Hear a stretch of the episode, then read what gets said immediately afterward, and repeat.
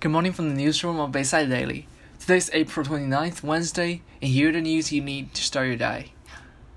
According to a research from Reuters China, Chinese tourists are set to stick closer to home and take advantage of discounts as they take time off for the first major holiday since coronavirus breakout. In China Parliament to hold annual meetings starting on May 22. Apple inserts its discounts on the iPhone 11 in China, and the release of its new low price SE model have put the company in a better position for the competition in Chinese market.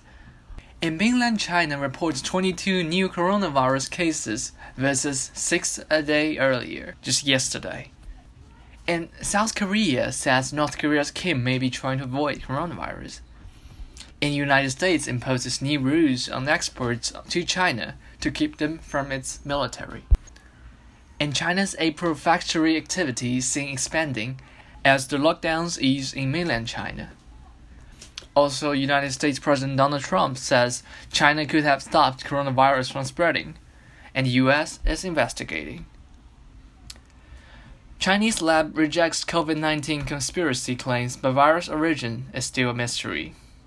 And here's some news from Financial Times.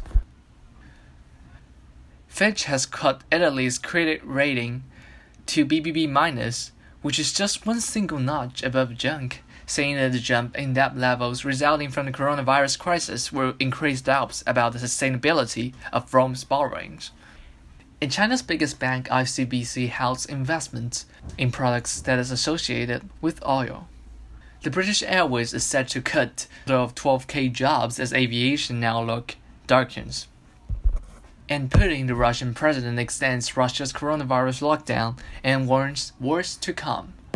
The UN urges that the global community seize this opportunity of coronavirus crisis, issuing a call for a global ceasefire. And here's some local news from Shenzhen Daily.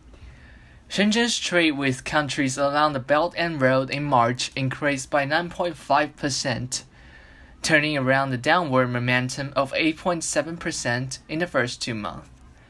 The Bantianlinghu Passage, linking Bantian and Longgang District with Futian and Luohu District, was put into operation at noon yesterday. In Shenzhen's average PM5 density, a key indicator of air pollution, has declined to a record low of 24 milligrams per cubic meters last year also, Shenzhen reported another new COVID 19 case with another patient discharged from hospital after recovery yesterday. And here's some tech news from our news source Apple might delay its iPhone 12 release for a month. And MIUI 12, along with Xiaomi's new model of Mi 10, has been released. And Google's ad revenue has come down as Google only increased its revenue for 13% in this quarter. Also in the news, if Elon Musk is able to keep the Tesla stock on the average of $10 million, he might be able to get a paycheck from his own stocks of around $750 million. And for the first quarter this year, 3M, the American industrial company, has earned its revenue of $1.29 billion, which is much higher than what it is last year. And for the stock market yesterday, Apple has went down for 1.62%, while Chinese technology companies are mostly going down.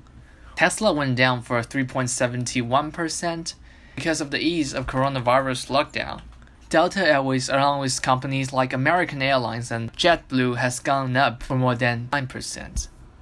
So here's all the news we have for today. Thank you for listening and have a good day.